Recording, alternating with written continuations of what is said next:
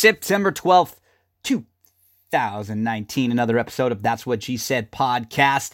You'll be listening to this on a Thursday. Appreciate you tuning in and spending uh, another hour, hour and a half here with us. We're going to have a real action packed episode. Lots of football discussion. We will break down every game.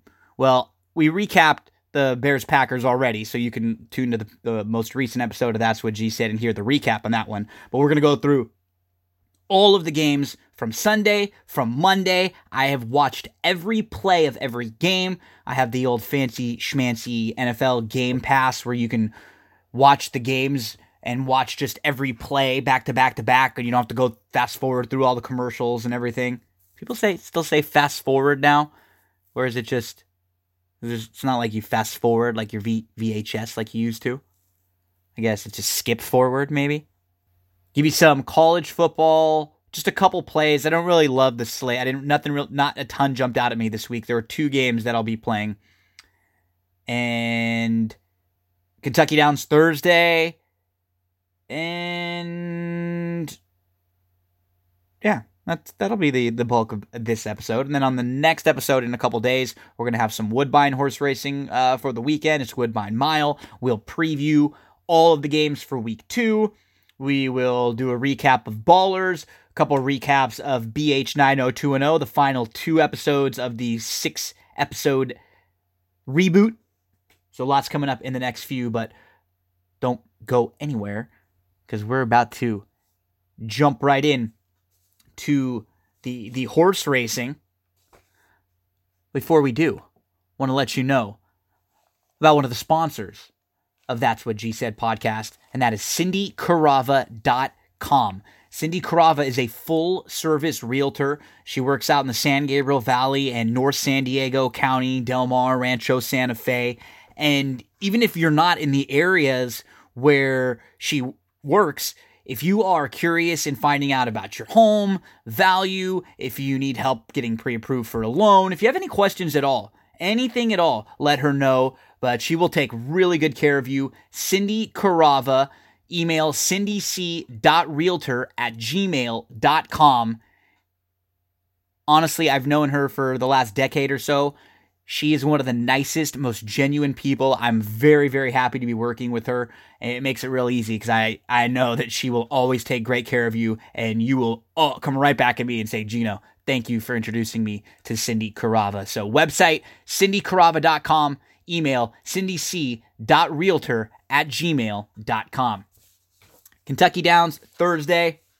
There are three plays in particular that uh, I really like on the card, and then I'll give you three other races, just kind of horses to include. I, I kind of noticed on the on the pass buyer, I, I think will be tough. It, the the three that I like the most will go to race number two, Emily's Oasis, the eight. She debuted going five furlongs on the dirt. Well, first of all, let's tell you what the race is. It's a maiden special weight, six and a half furlongs on the turf, two year old fillies. She debuted going five furlongs on the dirt, and she came out of a very productive race behind a nice um, multiple graded stakes placed Frank's Rocket. She wasn't bad that day. Then she stretched out and tried the grass last out, and, and she was pretty good. She was a bit eager to go, so she was sitting second, and then she moved the lead early instead of just sitting. She put away the speed, she opened up a length, she held second in a three way photo. The third place finisher in that race, Portrait, came back to win a maiden special weight next out. The seventh place finisher, Fed Policy, came back to win a maiden 30 next out. She's coming out of a productive race. I think Emily's Oasis is a good horse to key in on in some of the early exotics. Uh, I believe that Finite will take some money in here coming out of the races at Saratoga, trying the grass for the first time. And Emily's Oasis cutting back from the mile to six and a half should be a little fit, should have a little more bottom on that cutback, and hopefully can sit off just a little bit and have a little more late finish. So Emily's Oasis, the eight in race number two at Kentucky Downs, one of the three best plays. A horse who is not one of the best plays, but I just in looking at the third race, I did think Breeze Lucky Charm was a standout in there and should be really, really tough. So if you do play that race, I wouldn't necessarily exclude Breeze Lucky Charm. When we get to the sixth race, we'll have another one of the best plays And we'll go to the 10. I'm a little I guess of the 3, this is the one that I'm I'm just the most concerned with just because of of his running style. He should be probably coming from way out of it on the turn back. Turning back from a mile, mile, mile and 16th races. He's never been shorter than a mile, but he's lightly raced, and it looks like there's a lot of speed in here, right? I think there's plenty of speed to set things up, and I think there are a lot of horses that are, are maybe kind of in between going seven furlongs, and, and, they might be getting a little bit tired, and hierarchy could be flying. Now, let's hope this racetrack's playing a little differently than it was over the weekend, because at Kentucky Downs last weekend, it was like impossible to pass. You had to be right on the front end. But the 10 hierarchy, make sure to include in all your exotics. If you can get 9 to 2, put a win uh, wager on the 10 hierarchy. In the seventh race, I thought the three Saphira, just from like a a price play. Include this horse in some of your late exotics if you're playing it. I thought she fits here with some of these. The race at Churchill wasn't bad, and uh, she was just a little bit overmatched at Belmont earlier in the year. The eighth race is actually going to be the best bet of the day. I absolutely love Lamuna in here, the number five. She should be around seven to two or so. So if she gets bet down a, bit, don't be surprised because I think she deserves to be a little shorter. She was a nice winner on June the 16th. She was really impressive. She was in the two path throughout, then she angled out five wide, widest of all. She took a second or two to get rolling, and then she just had a big, big late rally to get up. Then she came back on August the 3rd, and she was in the yellow ribbon at Del Mar. It was just a field of six, and she finished sixth that day, but she did have legitimate trouble. She was last of six on the inside. She moved early up into contention. She was within just a couple lengths, but she was in tight. She lost her momentum. She got shuffled back on the rail, and then against a group that's that's really tough, she you just couldn't make uh, you couldn't re rally. It's, it's so hard to rebid when you are in a race where you're you know twenty to one and you need things to go very well for you. So let's look at who was in that race. The winner, Bull Recall, has won four of her last six and two graded stakes. Storm the Hill is a multiple graded stakes winner. The third place finisher, Vasilika, just came back to win the grade two John C. Mabee next out, has won 15 of 18, and in the three that she didn't win, she finished second, third, and fourth. The fourth place finisher, Valedictorian, is a multiple graded stakes winner this year, and Elise's World is a multiple graded stakes winner.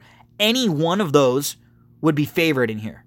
Lamuna is coming out of a much better race than most of these, and I think she fits really, really well. The distance should be no issue. She won going a mile and a quarter, a couple starts back.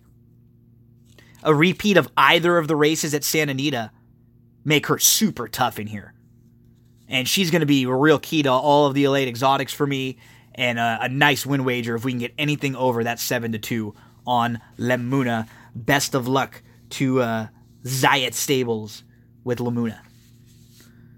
And in race number 9, just throw in or keep an eye on the price or just keep an eye in general on the number 10 Stubbins, who he shows up and he, he runs some big races. And I, I think this will be a really nice fit for him. He had no shot chasing Kingley last time out. He's got to be right up close on the lead.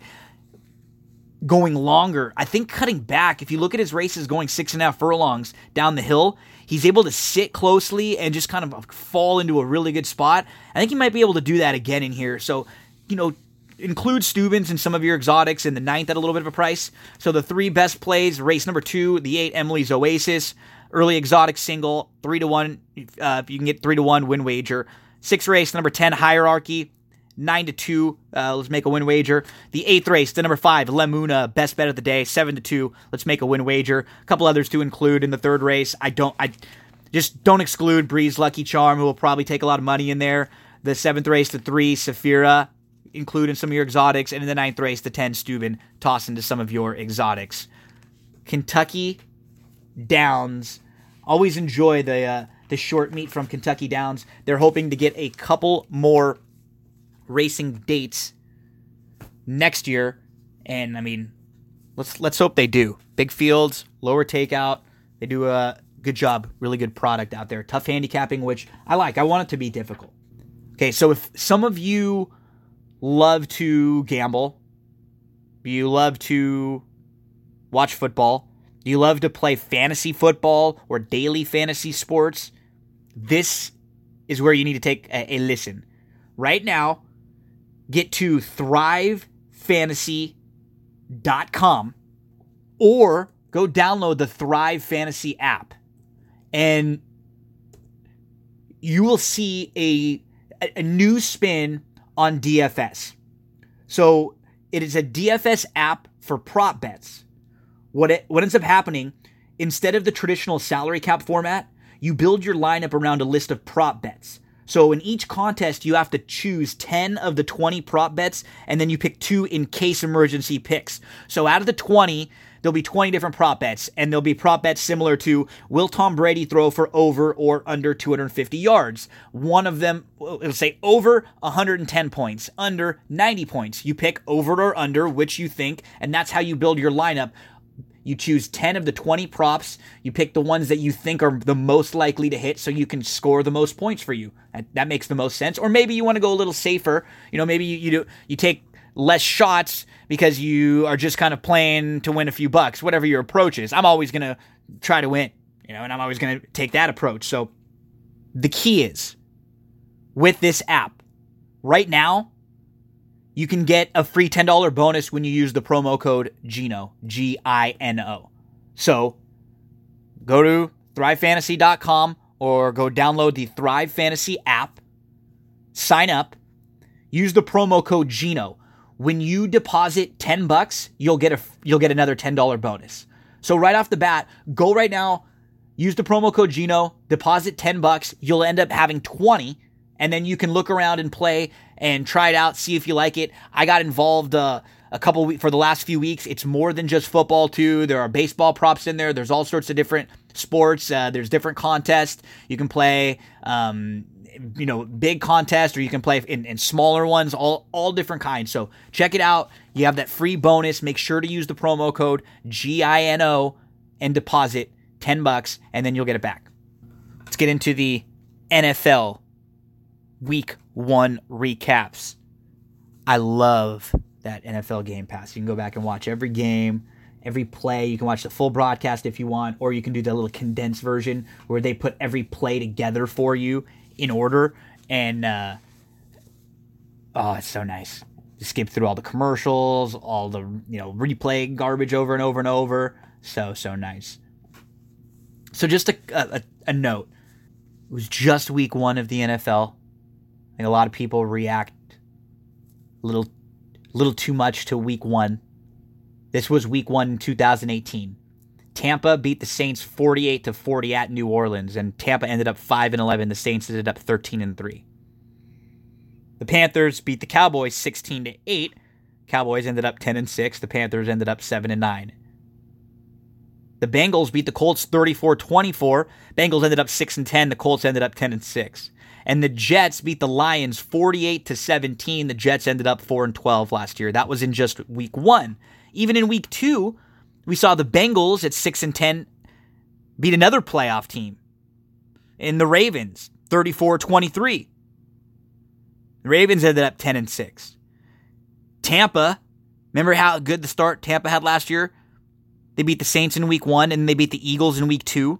So the 5 and 11 Tampa Bucks were 2 and 0 to start, beating the Saints and the Eagles. And then the Jags, who had a horrible year last year, remember they ended up 5 and 11, Bad play from Bortles, all the offensive line injury. Fournette wasn't good. Defense real sloppy like we saw this past week. They beat the Pats 31-20. The Jags ended up 5 and 11. The Pats ended up 11 and 5. Why do we mention those? Just so we all don't overreact. It was just one week. Some teams looked bad. Some teams looked really bad. Some teams you can make some judgments. I think there's plenty to take from week one. Just don't have week one be your end all be all. The early beatdown that we saw was the Ravens beating the Dolphins 59 to 10. The first play from scrimmage for the Ravens was Mark Ingram a 49 yard run. They scored a touchdown on their first drive. Miami actually looked okay their first few plays, then threw an interception on their fourth play. Next play for Baltimore, 47 yard touchdown to Hollywood Brown, Marquise Brown, All of a sudden, they're up 14 to nothing instantly. Next Baltimore drive, it's third and three, 83 yard touchdown to Marquise Brown. Now it's 21 nothing. It's 28 nothing with 13:49 left to go in the second quarter. Miami drops a punt. Baltimore gets the ball at the 10. It's 35-3. Baltimore fake punts the the Ravens fake punt up 35-3. Just no mercy. In the second half, these were the Miami drives. 5 yards punt, 8 yards punt, 5 yards interception, 5 yards punt. Look at the Baltimore drives. They went five minutes and eight seconds, scored a touchdown. Five minutes and 25 seconds, kicked the field goal. 5:30 and kick and scored a touchdown, and then 7:59 just to end the game. They just absolutely dominated a Dolphins team that could go 0 and 16. I said, I just said, don't overreact. This team might not win a game. Uh, they don't really want to win a lot of games. They traded a lot of their key players even before the season, just in the last few weeks. And the early reports are that a lot of these players have already told their agents and they're asking for trades to get off this team because they understand this team is not going to win very many games. Their offensive line is horrific. They just don't have a whole lot of skill players. The wide receivers uh, are, are not strong. Really, the only area where they have above average NFL talent is their secondary, and their secondary got absolutely torched. They had a bad O line inconsistent quarterback play. They were bad against the run and they were bad against the pass from all of their scores on Pro Football Focus. But Lamar Jackson for Baltimore 17 for 20, 324 yards, and five touchdowns.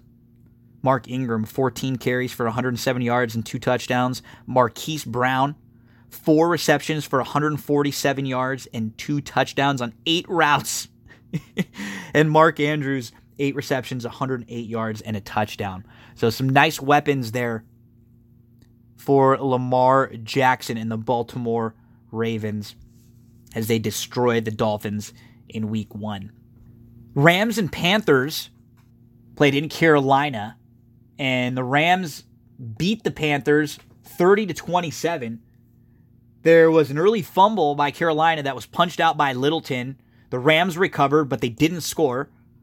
And Johnny Hekker, who's an unbelievable punter, he had a seven yard shank punt, and Carolina put some pressure on him. But then the next time he punted, it was a 68 yard drive. The Rams were really sloppy early. It was they were lucky to be tied at zero after the first quarter. Nobody scored in the first.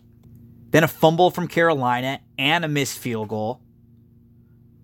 Goff overthrows Woods. They settle for a field goal, and now it's 3 0. Next drive, two plays in, the Rams recover. A backwards pass, two plays, 10 yards, touchdown. Boom. Now the Rams are rolling. It was a lot of mistakes, though, for, for Carolina. Like, I, I really thought Carolina outplayed the Rams throughout this game. McCaffrey took a snap. They fake handoff to Cam for a nice touchdown.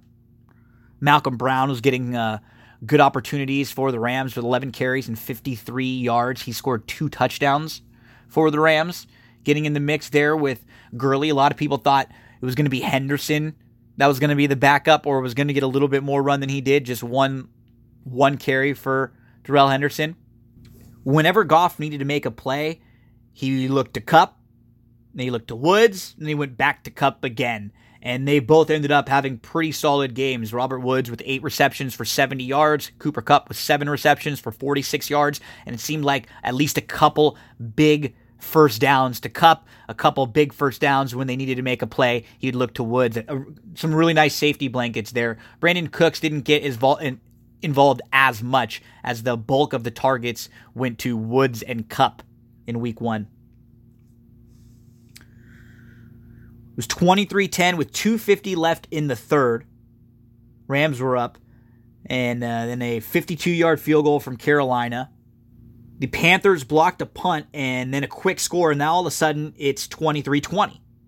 Next drive, Goff interception, and that was big that Carolina could not capitalize. It's 23 20 right after the Goff interception. Rams come back with a touchdown drive. Cam throws a pick. Rams get the ball up 30 20, and then Goff almost throws an interception, and then uh, Greg the Leg Zuerlein misses a field goal from 41 yards. So the Rams continue to give Carolina opportunities to get back in the game. Cam and Goff, they really missed a lot of open targets. They struggled, but they fed Gurley late. It was Gurley who ended up coming up with big runs for them late. When Goff needed to make a throw, he went to Woods or Kupp. But when they needed to make a big play, they started to feed Gurley late. And Gurley ended up with 14 carries for 97 yards and a reception. You always have to mention McCaffrey in, in every game he plays because he's so impressive. 19 carries for 128 yards and two touchdowns, and then 10 more receptions for 81 yards. Carolina, who plays on Thursday night, we'll do a little preview for them at the very end of this. They need to improve their receiver, their receiving corps. Uh, other than McCaffrey, who else is going to step up for them? DJ Moore had a decent game. He was targeted 10 times. He had seven receptions. Then Samuel needs to step up a little bit. He was a, a kind of a buzz fantasy player. They just cannot expect that much from McCaffrey week in and week out. Some games, big games, sure, they're just going to need a little bit more. Can they come up and make a big play? And, you know, Greg Olsen, how much are you going to be able to count on him after the injuries? The Jags lost week one to the Chiefs and unfortunately, the Jags also lost their starting quarterback they went out and uh, made a trade, or they went out and signed uh, Nick Foles.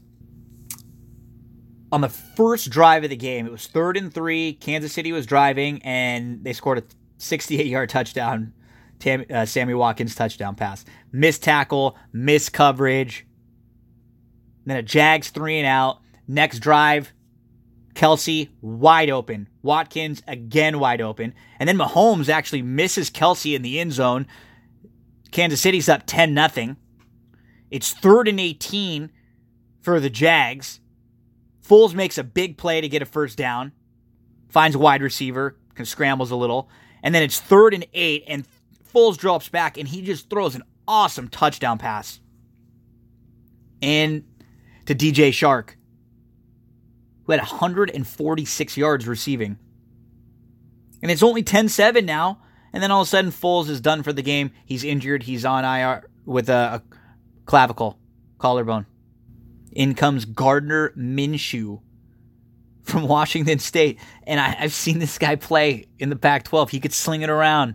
He was really good when he came in. He ended up 22 for 25 with 275 yards, two touchdowns, and an interception. But the defense was really the story. The the Jags defense, which is supposed to be their strength, was just beaten. Poor tackling, poor coverage again. Sammy Watkins, no one within 10 yards of him. Kelce wide open again, burns Myles Jack. It's 17 10 with 8.48 left in the second quarter. Myles Jack gets ejected. Uh, he's trying to come back and fight players, he's trying to fight the refs. There's people having to restrain Myles Jack, multiple players and coaches. Mahomes ends up getting gets his ankle taped up, and you could tell he was hurting a bit. He wasn't really the same Mahomes moving around. He still had the the accuracy throwing wise, but he wasn't able to kind of move and and make some some of those crazy Mahomes plays. It was 20 to 10 first and goal for uh, Jacksonville, holding now backed up, and they're only able to get a field goal. Now it's 20 to 13. It's third and seven for Kansas City. It looks like they get a stop. Mahomes throws it away, and then it's a penalty for the Jags, and then it offsets the intentional grounding, and then it gives them the opportunity to kick a, a field goal. It's 23 13. The Jags are driving to open the half. Minshew is 13 for 13 to start. Fournette's running the ball pretty well, and then they're at the point where they might be able to kick a field goal and Fournette fumbles the ball. It's his first career fumble. Jags had 10 penalties for 70 yards. They also they had two that negated a, that were a penalty for Kansas City when they had offsetting penalties. So two of them were really big because they would have given the Jags uh, an advantage after a Kansas City penalty. And sportsmanlike conduct, defensive holding. Mahomes really wasn't asked to do much after uh, that injury. Just still just got all the talented receivers involved. We know that Tyreek Hill is now going to be out for a while, so Sammy Watkins will take uh, a, you know a good amount of the uh, of the targets and a good amount of the attention. McCoy looked good too. LeSean McCoy, 10 carries, 81 yards, and uh, and one reception. Let's see if they incorporate him a little bit more into the offense coming forward. And the the Jags, they just undisciplined, blew coverage, lost their starting quarterback. This is one of the games that I bet this week. I like the Jags this year. I still thought they they could go 0 2 to start the year and be okay. Um, they're not going to be okay if they continue to to get penalized and just play with with that kind of um, undisciplined, real sloppy, uh, real hot headed Myles Jack and Fournette even was you know really up in everyone's face after each play. They need they need to be a better coached football team. Bills Jets Bills 17, Jets 16. To start the game, the Bills moved the ball pretty well on their opening drive. It was uh, second and 10, and then an Allen sack fumble at the Jets 26. Second Bills drive. Uh, low pass off a Bills wide receiver right into the hands of the Jets defender for a pick six. They mix the extra point. Jets just had some ugly drives. They couldn't get anything going. Holding penalties, sacks, the Bills kept giving them the ball repeatedly. The offensive line for the Jets was not great. Darnold was a bit slow with his decision making early on. Cole Beasley, wide receiver for the Bills, you could tell he was mad after a batted down pass when Josh Allen missed him when he was wide open. Buffalo fumbled on a fourth and one with 3.55 left in the half at the Jets 37. Another Buffalo turnover. That was four in the first half. And then the Jets miss a 40 yard 45 yard field goal and an extra point in the first half. Le'Veon Bell looked good. 17 carries, 60 yards, 6 receptions, 32 yards, in the touchdown. Jamison Crowder, 14 receptions for 99 yards, PPR monster. Early in the second half, 11.52 left in the third, the Jets get a safety. They're up 8 0. Then a Le'Veon Bell nine yard touchdown reception and a two point conversion reception. Now all of a sudden the Jets are up 16 0 with seven minutes left to go in the third. First play. This is one thing that frustrates coaches, right? And fans and betters. You get all the momentum, things are going really well for you. You're up now 16 0 against an offense who hasn't done much. You've turned them over four times. Now you just got a safety First play for the Jets, defensive holding. Then later on the drive, roughing the passer on a third and 10. Both of those penalties. Huge penalties. CJ Mosley is all over the place making plays for the Jets until he has to come out of the game because he's injured. The Jets also had wide receiver Quincy Enunwa who's injured. That's going to hurt them a little bit. He didn't get a ton of looks, but, you know, he was someone that Darnold knew from last year. Looks like he's pretty comfortable with Crowder, though, at least. Bills kick a field goal. They're down 16 to 3. Then Devin Singletary starts to run well. And then Josh Allen gets into a rhythm. For He has a rushing touchdown. It's 16 to 10 with, tw- with 10 21 left in the game. Now all of a sudden the Jets starting to sweat. Bills drive. They score a touchdown. They take the lead with three minutes left. Allen showed some presence. He made a couple of big runs and throws late in the game. He was awful early in the game. But a big third and one for the Jets. Robbie Anderson wide open, and Darnold missed him. And then again, he misses him for a touchdown. So Darnold's got to get a little bit better. It blew a 16 to nothing lead. That was another game that I backed. I mean, if you tell me that I have a, a home team that's a two and a half point favorite, they have a 16 nothing lead with seven minutes to go in the third quarter, I'd say we thought we were in great shape. Le'Veon Bell, though, had nine missed tackles, 3.53 yards after contact uh, in rushes, and he was hit at the um, at or behind the line of scrimmage in 11 of his 17 rushes. So that's pretty impressive. Foles, who's on the IR now, he's out indefinitely. Uh, and before Foles got hurt, he was 5 of 8 for 75 yards. He had a great touchdown pass before he got hurt. He had a 90.1 grade from Pro Football Focus before leaving.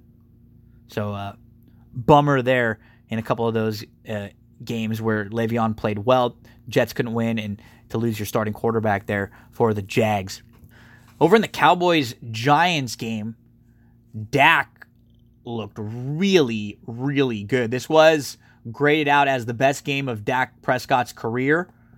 And he was 25 for 32 for 405 yards. He had four touchdowns, no interceptions. He had six passes that were targeted at least 20 yards. And he was five of six on those passes for 155 yards and three touchdowns. The Cowboys' play calling on offense was so much better, so much less predictable. They had play action on 15 dropbacks, and Dak was 14 of 15 on those with a perfect passer rating. He had an overall grade of 91.2 by Pro Football Focus. That was the highest single grade game of his career. The defense for the Cowboys looked really good. Heath, Demarcus Lawrence, they helped to anchor uh, the Cowboys D. And then how about the receiving corps? Michael Gallup was really, uh, again, this was against the Giants, but Michael Gallup was really good. Seven receptions for 158 yards. Amari Cooper had six receptions for 106 yards. Randall Cobb and Witten were in the mix. If Randall Cobb can just be a little bit of a complement as like a number three, the Giants, a couple bright spots. Like always, it's uh, Barkley with 11 carries for 120 yards. He fumbled on his first touch. They recovered it. It's funny. He didn't fumble the entire year last year. So we had Barkley and Fournette who didn't fumble all of last year, and they both fumbled this year in their first game. Evan Engram is going to get a lot of targets, especially early on without Golden Tate around. He had 11 receptions for 116 yards and a touchdown. Cowboys look good. They didn't have to really feed Zeke a whole lot. He had just 13 carries for 53 yards, and he had another catch. It, it was all, it was a lot about Dak and the uh, the Cowboys defense playing well. They're going to be a good team. I think they're going to be battling right there for the playoffs. I had still still had them right on the outside looking in, but they do have a real great start to the season with a couple very winnable games in the next few weeks. Vikings 28, Atlanta Falcons 12 oh, this was one of my third of the three losses uh, of uh, the the plays that we had last week. We went two and three in the NFL games. What helped us out a little bit was we had that money line for the Packers right off the bat. But this Vikings Atlanta game, oh, and this is why I like to rewatch games too, because you watch a game on Sunday and you're betting on it, or you have fantasy players in it, and you're kind of watching and maybe not watching when there's five or six other games going and maybe not paying attention to everything. But wow, Atlanta was really bad. And to be honest, the Vikings defense played really well, but they didn't play that great overall. The Vikes. I think this was more of Atlanta losing this game really early on than it was the Vikes winning. I'll tell you what I mean. First drive, Falcons punt blocked. They set up the Vikings on Atlanta 21. Three plays later, Vikings touchdown. You're already down 7 0. Second drive, fourth play on the drive, Atlanta interception. Now they're down 14 to nothing with 8:22 left in the first quarter on the road against a good defense. You know how difficult it is to try to game plan and to try to build a strategy now or try to establish the run when you're down 14, two touchdowns on the road to a good defense. With 12-22 in the second quarter, they're still only down 14 nothing. They're driving. They're at the Minnesota 21, trying to cut it to 14-7, 14-3. Then they fumble. Minnesota goes on a long drive, 21 nothing. Now the game's over. Honestly, the game's over then. Falcons O line is young. They started a couple rookies, one who got injured. They need to get a little better. They should get a little better. This was a tweet I saw from Peter Bukowski. The Falcons outgained the Vikings 345 to 269. They ran 18 more plays, they committed fewer penalties, and they won time of possession. The reason why they lost was because they turned the ball over three times and they couldn't tackle Dalvin Cook. Matt Ryan was really bad when he was pressured. He had two avoidable interceptions. I say avoidable, I mean, it was not as if he had to throw those interceptions. He very he was getting pressured and he very easily could have just thrown the ball away. And instead of doing that, He tried to just make make a bad force, and it was just real sloppy. It was bad for Matt Ryan. Cousins was solid. He did what he was asked. He only threw the ball 10 times. He was 8 for 10 for 98 yards. Dalvin Cook ran the ball really well. He had 21 carries for 111 yards and two touchdowns, a couple receptions for nine yards. And then Alexander Mattison is a really good handcuff. So in fantasy, if Alexander Mattison is out there somewhere on your waiver wires, or if you're someone who has Dalvin Cook, go pick up Alexander Mattison because if for some reason Dalvin Cook gets hurt again, like he has in the past few years, Mattison should get a lot of run there in what looks like a, a well balanced offense. And Minnesota's not going to be a bad team. They're going to be an above average team. You want backs who are going to be in good offenses who are going to get good opportunities. So give a look to to Mattison. Eagles 32, Redskins 27. Man, this was a game where a lot of people who play in survivor pools had a lot of Eagle shares. They were one of the bigger favorites of the week, and people were getting real nervous for a while because it was 17 to nothing at one point early on. Vernon Davis just a little out to the flats for a first down. He broke some tackles, and and Philly dropped an an interception, down seven nothing. Washington kicks a field goal. Now they're up ten nothing quickly. Philly went for fourth and two on the Washington 29. They didn't get it. Two plays later, 69 yard touchdown pass from Keenan Allen to Terry McLaurin. Keenan Allen from Case Keenum to Terry McLaurin. So two plays after going forward on fourth and two, getting stopped by Washington. Washington ends up 69 yard touchdown pass. Case Keenum to Terry McLaurin. Now they're up 17 nothing. The Eagles do strike back DeSean Jackson a 51 yard touchdown pass. And now it's 17 7. Wentz, he missed a couple early in the first half. He was not sharp. Uh, not at all. He did start to improve quite a bit. After a 48 yard Washington field goal to end the half, it's 20 to 7. Then you look at the second half and how the drives went for the Eagles. Touchdown to Jeffery, touchdown to DeSean Jackson, 53 yards after the 51 yard one earlier. Another touchdown to Jeffery, field goal, end of the game. They were excellent and very efficient on offense in the second half. Keenum missed McLaurin for a touchdown with five minutes left in the third. They had to punt, and Washington had just 28 yards rushing overall. And it was just a, a very unbalanced offense for the Redskins. Darren Sproles gets into the game and, and makes some big plays down the stretch for the Eagles. Sproles had nine carries for 47 yards. Titans Browns game was one where you look at the score 43 13. And the Titans crushed the Browns, right? The Browns had 18 penalties. 18 penalties for 182 yards, three turnovers, five sacks, six first downs that resulted, six penalties that resulted in first downs for Tennessee, and they were one for 10 from third down. They scored a touchdown on their first drive, and then they missed the extra point. And after that drive, punt, punt, punt, punt, safety, end of half, punt. Even with all of that, it's 15 to 13 with 210 left in the third quarter. Henry takes a 75 yard touchdown pass, and then Cleveland throws two interceptions and the game's over. And Baker in the fourth quarter was really bad. He was actually pretty good early on.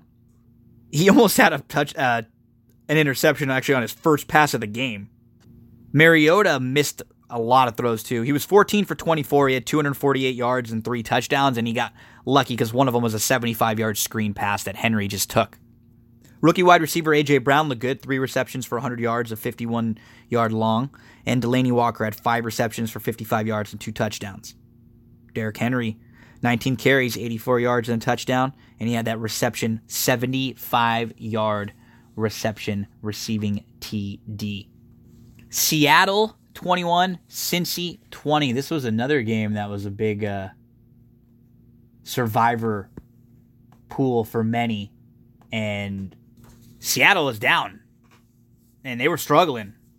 for a while. He was playing really, really well. Tyler Boyd had a nice catch, uh, a couple of near interceptions for Seattle early on. Seattle had a roughing, uh, running into the kicker penalty that gave Cincinnati a field goal early, so it was three nothing. Cincy fumbled a punt return, then Seattle uh, offensive line they were really struggling early on. Russell Wilson was sacked. There was no time to throw. Uh, Chris Carson, you could tell, was a real focal point for Seattle. He had 15 carries for 46 yards and a touchdown, but six receptions for 35 yards and a touchdown. I love the the play calling and the offense from first year coach Zac Taylor for Cincinnati. Really seemed to help them move the ball well. They were getting the ball out quickly into different wide receivers' hands. Metcalf for Seattle was a focal point. He had a nice PI call in the end zone. They score a Chris Carson TD. It's 7 3 Seattle. Quick answer flea flicker touchdown pass to John Ross, who had a great, great game. Seven receptions, 158 yards. He drew a couple penalties. He had 12 targets. Dropped a couple. This is a real silly, unnecessary roughness pa- uh, penalty on Kirkpatrick from Cincinnati. It was going to be third and three on the Seattle 30, and then the next play, 42 yard pass, Seattle touchdown. 52 seconds left in the half on their own 25. The Bengals then go on a touchdown drive, 55 yard touchdown pass to John Ross after dropping one wide open right before that. Now it's 17 14. Good half for Cincy. They are keying in on Boyd and on Ross. Chris Carson fumbled to start the second half. He has it second and nine at the Seattle 12, Dalton fumbles. The ball slips out of his hand.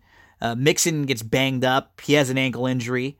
The Bengals miss a 45 yard field goal with 7.43 left. Then they get stopped on a 40, uh, fourth and one at the Seattle 36. It's like Seattle got outplayed in this game big time. Big time. Tre Flowers, the PI, illegal contact on one drive. Bengals kick a field goal. They're down 21 20. Bengals, they get, not that it was going to matter, not that they were going to win, but they did get screwed at the end of the game. There was an incomplete pass that got called as a fumble. Look at the the team stats. The Bengals had 22 first downs, Seattle had 12. The Bengals had 70 total plays, Seattle had 49. Cincinnati had 429 total yards. Seattle had 233. The only problem was Cincy only ran for. But I, I, I'm impressed with Cincinnati out of this game. I'm not going to say they're going to win the division or anything, but they're definitely going to be a little bit better than I thought. Defensively was where I was really impressed with them, and I think the new coach they they moved the ball really well. But overall, when you can run for a total of 34 yards, you're going to be in a little trouble. Chargers Colts. Now, this was another game where uh, you look at, and I was really impressed with the Colts out of this game. I thought they played really, really well. They made a lot of mistakes and had every opportunity to get really beat up in this game. Uh, both defenses made some plays on the first couple drives. The Chargers started to get Ekeler involved then. There was an unnecessary roughness, uh, roughness on the field goal that the Chargers would have been up 3 0. Instead, it gives Chargers the ball back and a touchdown. Colts mistake right there. The Colts strike back with a touchdown to Hilton. Then Vinatieri misses the extra point. Another mistake. Rivers to Keenan Allen for a touchdown. 14 6.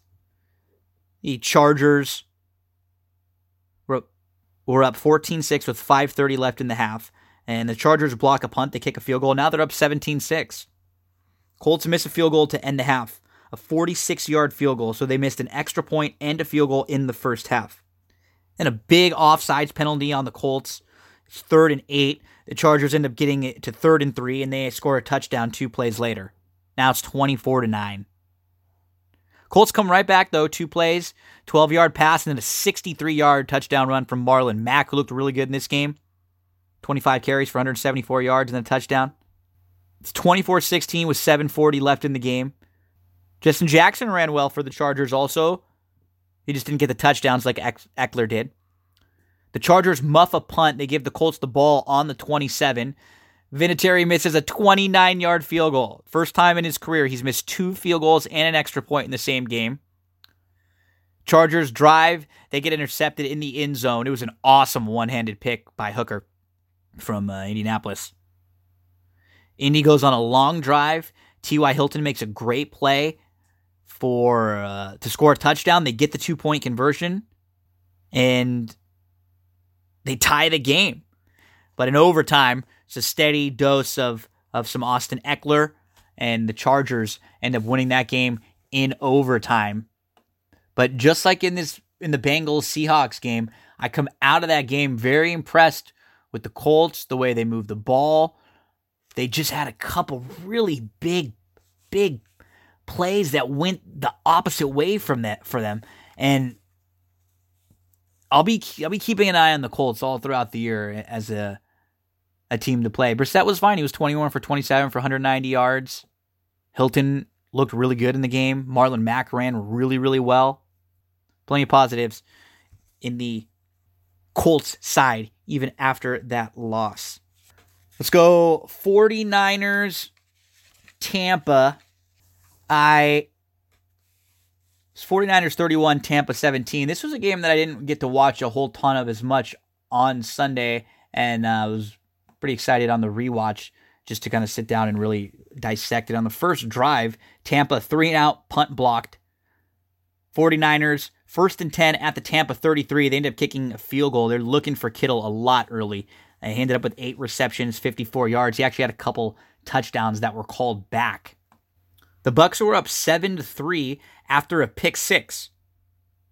So we already had a, a blocked that helped set up a field goal, and then a pick six.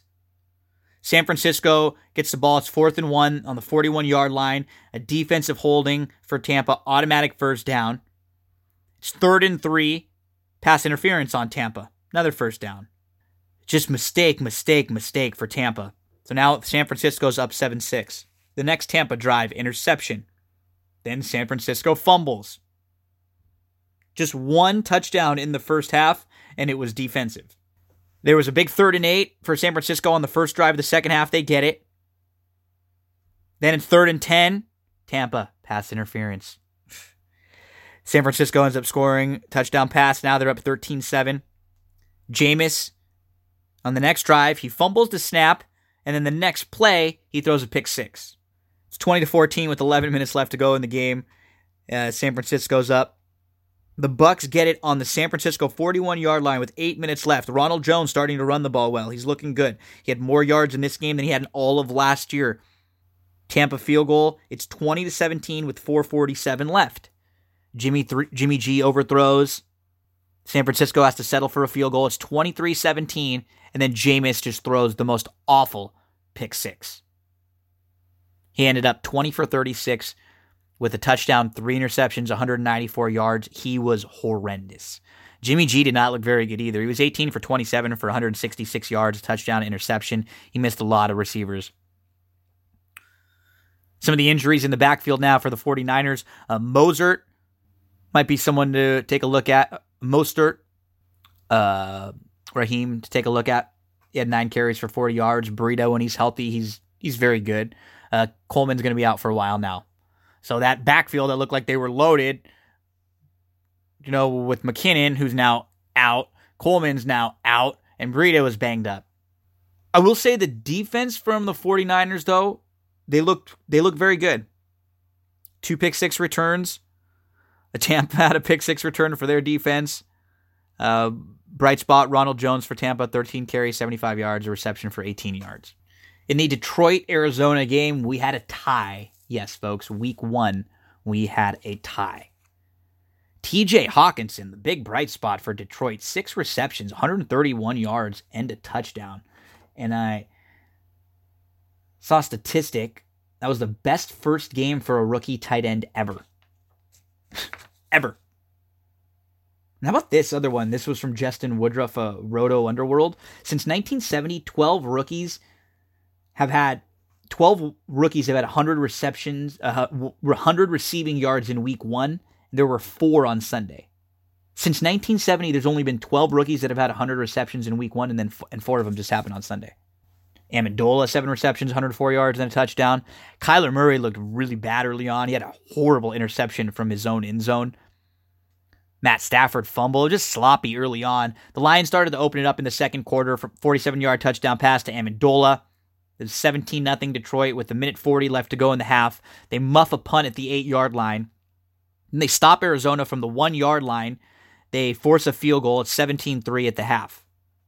After the half, here are the Detroit drives three plays, three yards, three plays, five yards, 10 plays, 82 yards, three plays, seven yards, four plays, 12 yards, eight plays, 32 yards. It's not creative. Matt Stafford and Kenny Golladay were not on the same page, and Stafford looked really frustrated at one point. I don't even know watching this game how Arizona got back into it. Murray missed a wide open Christian Kirk. It was 17 6 with 4.38 left to go in the third. A long drive for Detroit. Now they're up 24 6. This has got to be the game over, right? Cardinals kick a field goal. It's 24 9. With 6.50 left, Arizona is driving. They cross midfield. Murray with a great touchdown pass. David Johnson. Now it's 24 16. Stafford, Golladay, not happy with each other. Cardinals block a punt. Then they score a touchdown and the two point conversion. And they go to overtime, and these teams tie 27 27. It was an ugly football game. And uh, I don't think much of either of those teams, but I, I think you have to be really disappointed if you're Detroit and Matt Patricia, how you let that game slip away. Just brutal. Brutal. The night games are the games I assume that most people watch, so I probably won't really dissect every play as much in, in some of them.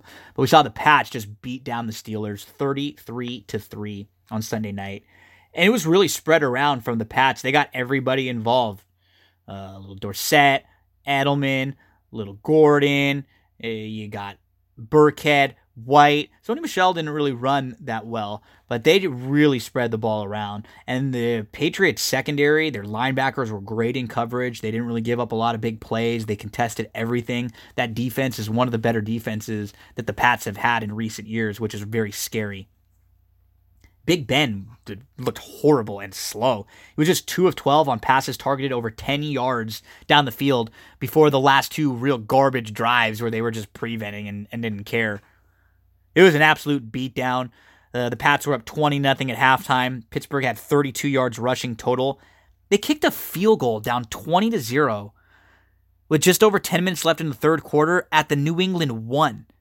Why not go for it on fourth and 1? It's fourth and goal from the 1. You're down 20 to 3 20 to nothing. You you need to get a 7 here. Instead you kick a field goal. Even if you miss, they're going to have to go 99 yards. That was just, that was bad. That was bad.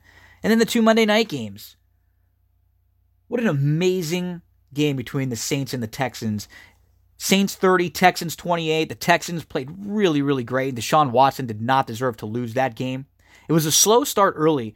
Brees threw a really bad interception early on. Uh, the Texans ended up getting out in front 14 3.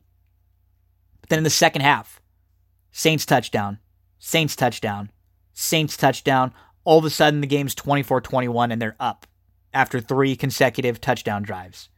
You get a couple punts from Houston, a New Orleans field goal. Now it's 27 21. Looks like the game is slipping away.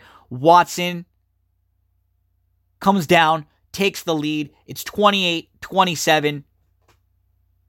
And then New Orleans drives down and kicks a game winning field goal. It was the first time in Monday Night Football history where there were multiple lead changes in the final minute of the fourth quarter.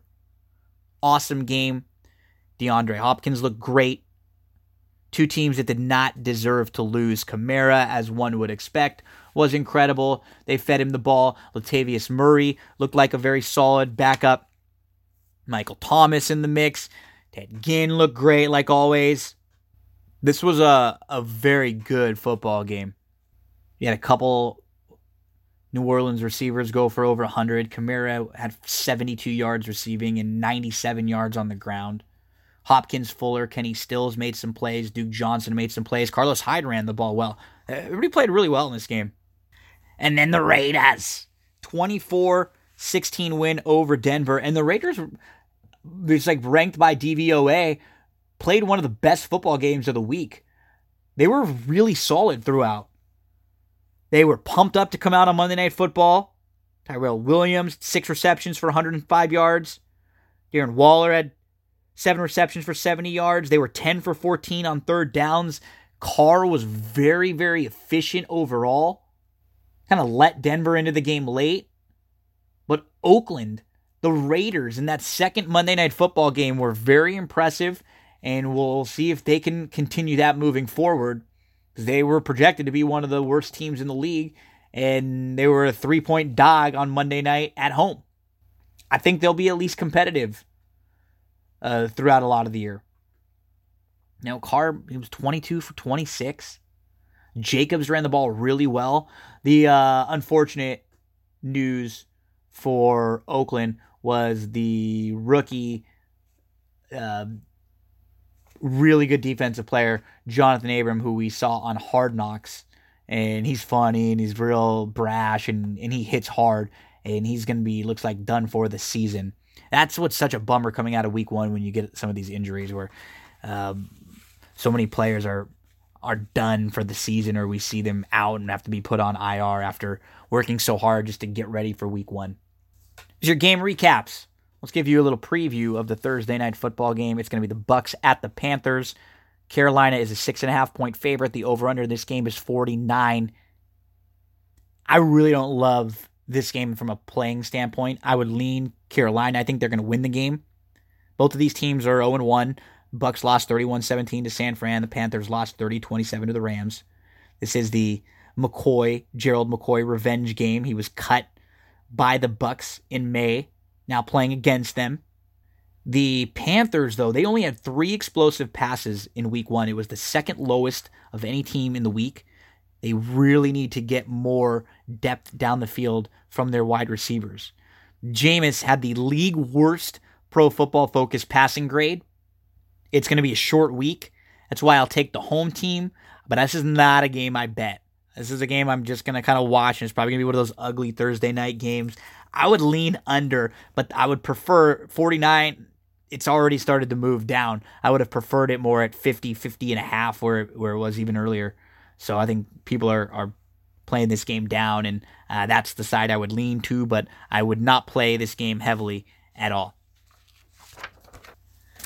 Couple college football thoughts to close out this episode of That's What G Said. In week two, with the college football plays, went 2 0 and 1 with the gambles, the best bets. Clemson was one of the big games for uh, around the country. They beat Texas A&M. That wasn't the game that I played. Let's see. So the three games we played last week, we we did Texas only at plus seven, uh, which ended up the push, and the uh, Colorado at home against Nebraska, that big comeback win, plus four, and then North Carolina. Um, they were also another home dog that won. So those were plays from last week. LSU beat Texas 45 38. There's no real big games like that this week. There were a couple last week. Uh, Michigan survived Army in overtime, double overtime, 24 21. Auburn, Florida, Utah, Penn State, Wisconsin, Oregon, UCF, all won big. Michigan State, Iowa, Washington State, all won big. Maryland scored 79 then 63 points in week one and week two. This is the first time in school history they've scored at least 63 back to back. Powerhouse Terps. Cal beat Washington 20 to 19. This game was delayed because of thunder and lightning, delayed almost three hours. It ended at 1:22 a.m. Cal kicked a game winning field goal with eight seconds left. USC, Kedon Slovis, 28, 20, 28 for 33 passing, 377 yards, three touchdowns, helped leading USC to a 45 to 20 win over Stanford. They were down 17-3 in the second quarter and they shut Stanford out in the second half. They hit hard. More importantly than the offense moving well, I love what I saw from their defense. I love how the defense was hitting. They looked quick, they looked speedy on the edges. And then offensively, they got their skill players involved. 377 yards passing, 11.4 yards per pass, 115 yards rushing, 4.1 yards per carry. You get Malepeai, you get Carr, you get Vaughns, you get uh, St. Brown. You you got to get the skill players involved for the Trojans, and when they do that, they can play with any team in the country, and their coaching has been what's been holding them back. Maybe with this offense that's a little more simple, that just gets it out to some of these really talented wide receivers and, and helps them move the ball that way, then maybe that could be Keith Pittman, didn't even mention for uh, for USC. So yeah, their top five or six real skill players, their backs, and then their their top three wide receivers are so talented. Big week coming up though for SC with a little bit of a a trap game. They play at BYU. USC's a four point favorite. Ah, they could they could lose that. That game scares me a little bit. Couple plays coming up for week three, just two. The first one is Kentucky. Yeah, I know they lost their starting quarterback. They have a backup playing. But this new QB actually did start last year at Troy. He has some experience. And this is a play against Florida. This is up to eight and a half. If you can see it at nine some places, Kentucky plus eight and a half, plus nine. Florida is just overrated to start. I did not like what I saw from them either week. I think they have a lot of holes. I do not think they're a top 10 team. And I think Kentucky has an opportunity to stay with them here and keep this game you know, within single digits. So if we can get the the nine would be great. We see it at eight and a half most places. Let's take Kentucky at home. And then Houston plus the nine. They're playing Washington State. A couple really good stats. One from Bill Fisher at uh, Armadillo Sports. Houston is 11 1 1 against the spread as an underdog. 3 0 at home. And I was talking to Chad Cooper, our buddy, 16 and 3 in their last 19 games against the spread as an underdog. 16 and 3. And they've won 10 of those games straight up. Two plays, Kentucky plus the, let's try to get a nine, Houston plus the nine. Those are the two college football plays of the week. Appreciate you hanging out with us this week, folks. Uh, we'll be back in just a couple days. We're going to have some Saturday horse racing, all the Sunday NFL games. We'll talk some fantasy. We'll throw in a Thrive Fantasy lineup. We're going to recap Ballers. We're going to recap BH 90210 a couple episodes. And we're going to have uh, a little baseball, what the playoff picture looks like, an action packed episode coming up. Make sure to subscribe right now. Head on over to iTunes, leave a nice five star rating and review. YouTube, hit the subscribe button on there. SoundCloud, Google Podcast, TuneIn, uh, Spreaker, all over the place. That's what G said. Thanks, folks. Have a good couple days. Talk to you soon.